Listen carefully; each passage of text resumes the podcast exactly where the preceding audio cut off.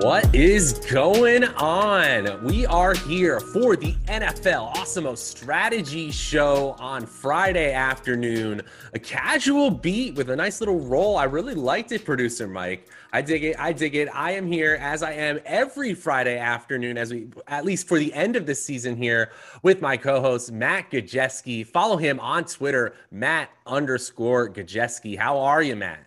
I'm doing great, man. Excited for these games we had some competitive ones, some non competitive ones last week, but the way this spread set up, I think we should get some pretty good football here this weekend. Yeah, I agree. I agree, and I think that these uh, these playoff newcomers, Cincinnati Bengals, could make some noise here against the Tennessee Titans team who really haven't actually put it all together with the lineup that they thought they were going to have all season. So I'm really excited there, and of course that Saturday night game we're going to be digging into with the 49ers and the Green Bay Packers, two of the NFL's most storied franchises, and who have some recent bad blood in uh, some some recent playoff games. Uh, I know know Aaron Rodgers wants to win that one really, really bad. Uh, go ahead and like this video, guys. Subscribe to the channel. You guys know what to do. We're in the divisional round of the NFL playoffs. If you don't know what to do with our YouTube videos at this point, I don't know. I don't know for you guys, but uh, but yeah, thrilled to be here. We're going to be talking about the Saturday slate, the two game Saturday slate specifically here. And uh, oh, I forgot. You can follow me on Twitter at Draftaholic as well. Uh, we'd also like to thank our presenting sponsor, Jock Market. We'll get into them, but first, I want to talk about this this two game slate from a bird's eye view. What are you thinking about these two game environments? Is there one game that you're going to be targeting players from, or is there one game where you're going to be taking running backs and then ignoring the passing attacks, or vice versa? What are you really thinking with this two gamer? As far as the full context of the four games we have, these two leave a little bit to be desired, but still not that much. They're both 47 point totals. They're tied for the lowest on the board, but again, LA and Tampa Bay, that's just at 48. The real impressive game from a total perspective is Buffalo, Kansas City at 54. But if you're playing the four game slate, these are the two early games. They do have the lowest totals on the board, so that is worth noting. You do have a team in Green Bay as a heavy favorite who's still tied for the second highest implied team total on the board, tied with Buffalo, which is just narrowly behind Kansas City. So the Packers stand out to me if you're playing the four game slate. But overall, I could see any of these games going over the total. And we have a lot of premier quarterback plays. So all the stacking options in skill position players are still pretty enticing, despite the totals being a little bit lower. Yeah, so game total's a little bit lower. Packers implied total. Glad you brought that up. That was in my notes as well to make sure that you understand that their offensive ceiling in terms of the Green Bay Packers is as high as any implied ceiling on this slate here. That's definitely worth mentioning, despite these game environments looking less enticing. Now, let me ask you this. This might be a little extreme, but would you go so far as uh, playing a four game slate, uh, this Saturday, Sunday slate, like on DraftKings, where they have some huge prizes? That is their essentially their main slate this week and then just kind of fading these two games or maybe playing one or two players from that from this these two games? I definitely think you can do that. There's pros and cons to both. I think the pros are you get a lot of late swap equity so you're just gaining more information what happens with cincinnati green bay san francisco and, and tennessee. But at the same time people that take that approach could be foregoing some of the best plays on the slates i do think sometimes it's overstated the equity late swap gives you with Derrick Henry putting up 40 points potentially, you're probably not live to win if you save and try to late, late swap equity out of him. So you're always trying to walk that balance where, okay, I do get more information, but if somebody puts up a monstrous score, I'm not live to win anyway.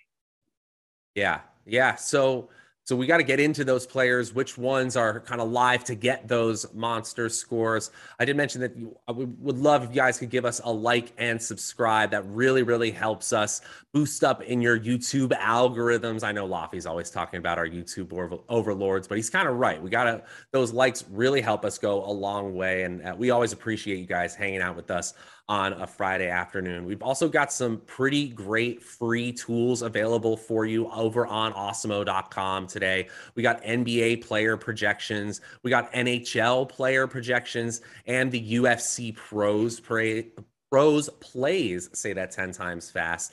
And uh, yeah, so definitely check that out over there. Uh, hit that notification bell too on the video below so that you always know when we're going live. Okay, We've kind of dug into the into this from a bird's eye view. Let's get go into this game by game. We'll start with the Cincinnati Tennessee game. As you mentioned, Cincinnati uh, is underdogs here by three three and a half points, and it's tied for the lowest total game here on the slate. Let's start at the Cincinnati side of the ball. What are you thinking? Are we targeting this passing game, or are we going to Joe Mixon, who kind of had an underwhelming performance against Las Vegas last week? On the context of the two game slate, I think Burrow is the second best quarterback to target. We'll, we'll talk about Aaron Rodgers in a little bit, but the alternatives on this slate aren't quite as great as the Sunday slate, where we, you know, we have Mahomes, Stafford, Josh Allen, and Brady. It's basically just Burrow and Rodgers, and then there's a drop off down to Tannehill and Garoppolo. So I think Burrow is somebody we need to consider just based out of necessity here. And I like that we can stack him pretty easily. You have the elite option in Chase. You have Tee Higgins, whose price has fallen. And historically, this season, we've seen the opportunity between them almost identical with a slight edge towards Chase. These guys just alternate big games. So to me, that suggests we might just have a buy low situation where we can take Tee Higgins at a cheap price. But ultimately, on a two game slate, I don't really see any reason why you can't stack both of them. As for Mixon, the volume's been there for him all season long. It's just basically been a matter of when, whether he scores or not. The efficiency's been middling for Mixon, but the volume's been pretty solid. They're only slight underdogs, so it's not a situation where I really see Tennessee getting up by a lot of points and Mixon getting phased out of this game plan. Ultimately, to me, it comes down whether Mixon scores or not. And on this slate, we do have alternatives. So tentatively at the price, I am leaning towards some of the other options we'll talk about in a little bit. But how do you view Cincinnati? I think they're pretty attractive despite having the second lowest implied team total. Yeah, I think there's a bunch of reasons you could say that they're enticing, especially on this two game slate, right? Because the passing attack eh, is has been very explosive at times this season. You've got two receivers who have 150 plus receiving yards upside in this game. I mean, they've done it over the last five weeks, both of them at least once here. And, you know, as Tennessee tends to play when they're all healthy, they tend to be rush focused, which means that even if they are playing from ahead, they don't tend to run up the score. Now, anything's possible when you talk about one one football game here, but I think this game most likely stays close, which means that all of these players are more than viable. Joe Burrow has 18.7 expected fantasy points per game over his last six weeks of starts here. And he's six fantasy points over expected per game. That's by far the number one uh, player in terms of efficiency at, uh, among the four quarterbacks on this slate. So I love Cincinnati passing stacks here. Not afraid of Joe Mixon. I will say that he's not coming into my lineups quite as much. Right now, the player I'm buying low on, as you said, is Tee Higgins, both on DraftKings and FanDuel. I have him in over 50% of my current builds of lineups. I think it is a buy low situation. I know Ja'Marr Chase has an equally high ceiling, but I'll take that salary discount with Higgins. I agree with you. I think Higgins is an excellent play. And I do think people might be a little scared away from him right now, just based on recent performance. But again, I think if you go back to the larger sample, what we've seen throughout the year, it's kind of like Tampa Bay when they're fully healthy. Those guys a lot of times alternate big games. And we always want pieces of this of this situation. So if you're playing multiple lineups, I think you just take stabs on both Higgins and Chase. But if you're playing just one lineup, I do like the salary savings that Higgins offers you. And I'm even interested in Boyd for a lot of the same reasons we mentioned. He's a pretty distant third in terms of targets and opportunity. But even his low aDOT targets and his price are really interesting to me on this slate. I like all of the pass catchers for Cincinnati. Yeah, even CJ Uzomah, as we saw last week, he hit big time last week. They all have expected fantasy points over eight fantasy points per game, meaning that uh, expected volume for the auxiliary weapons in Cincinnati are much higher than your typical auxiliary weapons around the league here. Let's jump over to the Tennessee side of the ball. This is really exciting because they have the lineup on offense that they kind of want, they expected to have going into this season, and they really never got to see it all mesh together. But here we are in the divisional round. They're the number one seed. Some might say a weak number one seed. But what do we expect the workload for the big dog, Derrick Henry, coming back from injury here in his first game back? So we, he's been practicing for a while now. luckily Tennessee did end up earning the bye. It's probably one of the least talked about situations that's still one of the most impactful is that Derrick Henry got this extra week. They didn't have to force him into action in the wild card round. And this guy's been practicing since the end of the regular season. And I'm sure a lot of you you follow the Titans on social media. It's been the big story around Tennessee is getting these clips out of Derrick Henry. And I'm I'm not a doctor. I'm also not on the Tennessee Titans staff. I don't know what a full practice looks like, but it, it sure does look like Derrick Henry's doing a lot out there. I know he's been taking contact in practice. All that's really positive for the workload I think he should see this weekend. And again, they've been saving him for this. They've been gearing him up for this. And maybe it's not 100% the Derrick Henry workload we saw previously. I mean, this guy was getting 30 carries at times, but even 75% of Derrick Henry, what is that? 20 to 22 touches? That's a ridiculous workload, and it should pace this slate. At his price, which is maybe two, two and a half thousand dollars cheaper than where we saw him at his peak, he's an excellent value.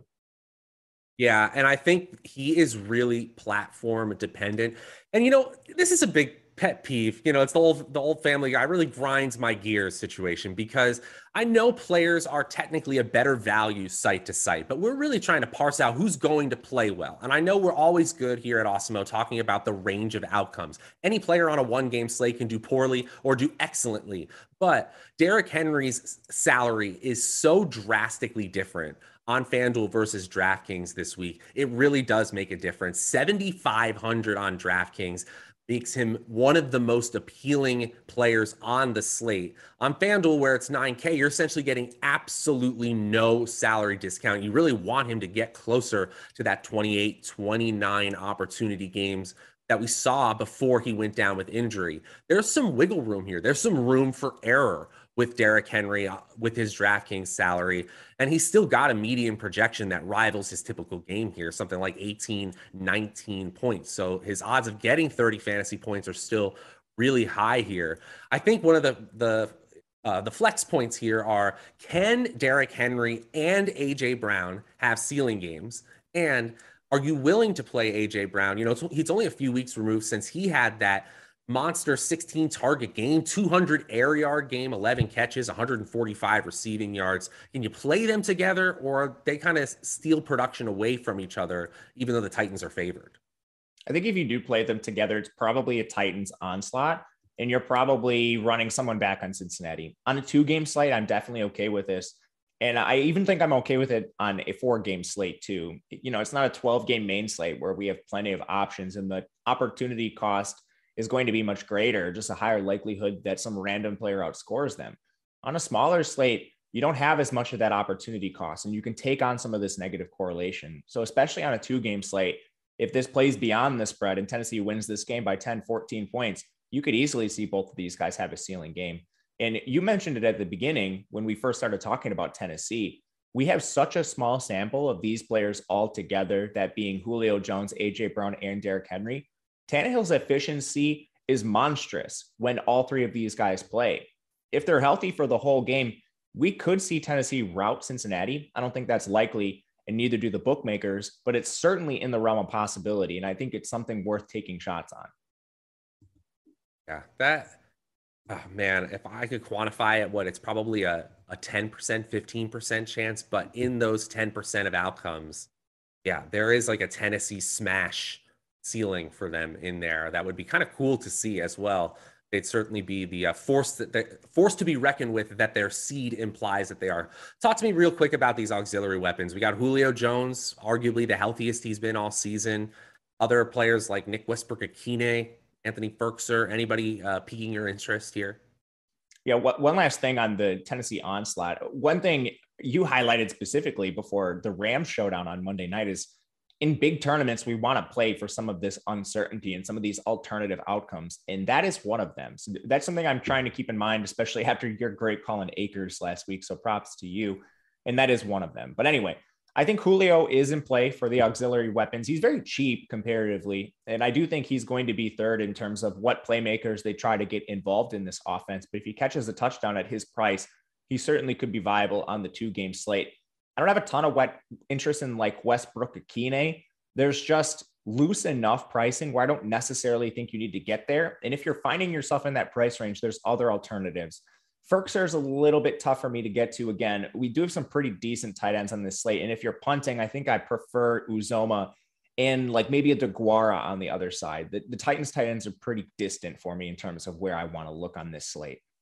Yeah, they always do something weird in the playoffs, though, where they're like, bro, Derrick Henry is throwing to an offensive lineman. so I do feel like in the largest of large field tournaments, you can just like count on the Mike Vrabel getting weird effect a little bit. That's completely narrative based. Julio Jones is more intriguing on this two game slate than the four game slate to me. He does have a projection ahead of, ahead of salary based expectations, but I kind of want him as a as a piece of a larger Titans game stack here. Um, I don't necessarily want him as any kind of runoff. Any last thoughts here before we switch over to the other game? I don't think so. I think we hit on it for the most part overall, I, I do think this one has the most game stacking appeal just because the spread is tighter. But there's a lot of great skill position players and certainly ones I want to be targeting. I think the next game has more uncertainty as far as these skill position players, which we'll, we'll get into.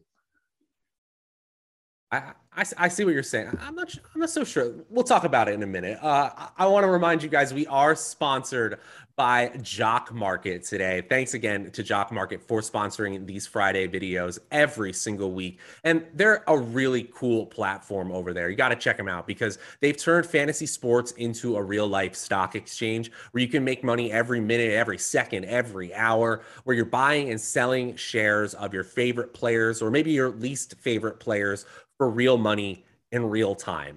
You can use our exclusive promo code AWESEMO, A W E S E M O, to get up to a $50 bonus on your first deposit. You can download the app in the Google Play Store, in the App Store, uh, and or go to Jock Market on the web. And they have markets for the NFL, MLB, EGA, which is st- just starting up, the NBA going strong. I said NFL, I think I did and they've got a pre-game IPO to pick up shares of your favorite players. Check out Jock Market today. Use that promo code AWESEMO. And thanks once again for sponsoring this video. We really appreciate you guys. Uh, yeah, definitely check out the app today.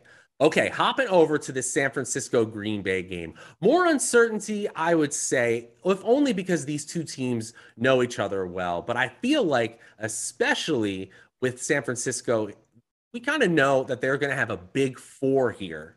And Eli Mitchell, especially, like he's going to get plenty of touches in this backfield. Start with the San Francisco, the road team here. What are we doing with this offense on this two game slate? I think Eli Mitchell has the most consistent workload of anybody on San Francisco right now. And there's a couple reasons for this. One, Garoppolo is playing injured, and he's been playing injured for multiple weeks now. At first, it was the thumb, I believe, uh, on the hand or whatever finger it was. He had some sort of hand injury but he got banged up in their most recent game too. And one thing we've seen with San Francisco is they've increasingly relied on the run down the stretch. And it wasn't just in their playoff victory, too. In week 18, we saw a lot of touches for Eli Mitchell, who hasn't been healthy himself, but that hasn't necessarily mattered. And he's practicing in full. So, really, no worries with Mitchell overall. But with Garoppolo banged up, I have not only worries about him, but some of these other pass catchers. And Deebo is going to work so much as a running back in, in the backfield that I don't think he's affected as much as players like Brandon Aiyuk and Jauan Jennings could be. I think those players might carry a little more risk than people are actually thinking because not only does San Francisco already lean towards the run, but what does Jimmy Garoppolo look like out there? I have questions. Yeah, man. They are the number one team in our advanced stats tool in our game script adjusted rush rate, meaning they literally are the most run heavy team. It may be a it may be underselling them to call them leaning towards the run. They really lean on it, uh, and especially if there is some sort of tipping point where Jimmy Garoppolo is too injured, they're just going to lean into the rush even more if Trey Lance has to come in I know this is really, really hard to quantify, but are we near the point where Trey Lance might have to come in here? I mean, it sounds like you're kind of concerned about the injuries piling up for Garoppolo. I, I want to say yes, but they just haven't shown any willingness to do that. Like every every chance that Trey Lance has had to take over this starting job, it's boom, right back to Garoppolo, no matter what. And I feel like they've rushed Garoppolo back a few times. Like I, his most recent game, I think he was healthy enough, but the game before that, I wasn't even expecting Garoppolo to play. And then he gets in limited practices throughout the week and Shanahan throws him back out there. So at this point, it really seems like he has faith in Garoppolo for whatever that's worth to at least manage the game. Whereas Lance, and I mean, we, we have to think about Lance a little bit. This guy, he didn't play his final season in college. They had one game and he's coming from the FCS level. The guy had something ridiculous, like under 500 career pass attempts in college, and, and he got drafted number three overall. And there's a lot of high expectations for him. But at the end of the day, we have to remember we don't have any real basis for FCS level quarterback play outside of Wentz. And this guy didn't play his final season in college. Like it was going to take some time with Trey Lance. I don't think Shanahan's really eager to get him out there, especially when the lights are brightest against the Green Bay Packers. Yeah, and it's not really the time for super high variance. You're not so much of an underdog on the road at Lambeau Field here that you have to make some sort of high variance move. And I do think that Kyle Shanahan is looking at this simply from a, we can't turn the ball over. That will be our backbreaker here. And so Jimmy Garoppolo gives our offense on any given drive right now a significantly less chance of throwing an interception or having a fumble. Not saying it's zero because Garoppolo hasn't been exactly perfect in that regard, but he certainly has been more accurate and less interception prone in his sample size this season. So, talk to me about these superstar players, Deebo Samuel and George Kittle, because Kittle's been used as a blocker significantly more as this team has leaned on the run, which has included Deebo Samuel. So, does Deebo Samuel getting more of his opportunity in the rushing game lower his ceiling, raise his ceiling? And how does it change your expectations for Kittle in this one game slate, or excuse me, this two game slate? I'll start with Deebo first. I do think it changes his bottom line a little bit. We know targets are just by default, especially on DraftKings, a little more valuable than carries. What I will say with Deebo, though, is he's in there on really high value touches. So in the run game, he'll be in there in the red zone. So his scoring expectation isn't necessarily changed. And, and we know they're going to feature Deebo Samuel, whether it's as a receiver or as a runner. So I'm not concerned with the opportunities for Deebo. But one thing we've noticed down the stretch, and you mentioned Kittle blocking a lot. And as a team, that's true. But he actually led the team in routes run last week. It was just he only ran 23 routes because this team ran the ball so much. Right, and right. That might that might change here if they get down in this game. And, and if Kittle is forced into a negative game script alongside Garoppolo, that's where you could see the ceiling coaxed out of him. But if San Francisco can play their game, he still might lead the team in routes, but 23 routes, that's not going to cut it. Yeah, that's like the third or fourth most routes on the Cincinnati Bengals on a more pass happy team or like the LA Rams. Yeah. So, I mean, that lowers the ceiling here, but the player in the talent in Kittle is undeniable. You had three straight games, though they're over 90 yards receiving. I am getting to him a bunch on DraftKings right now. Deebo Samuel is the one that kind of scares me a little bit with that high salary tag, especially on this two gamer.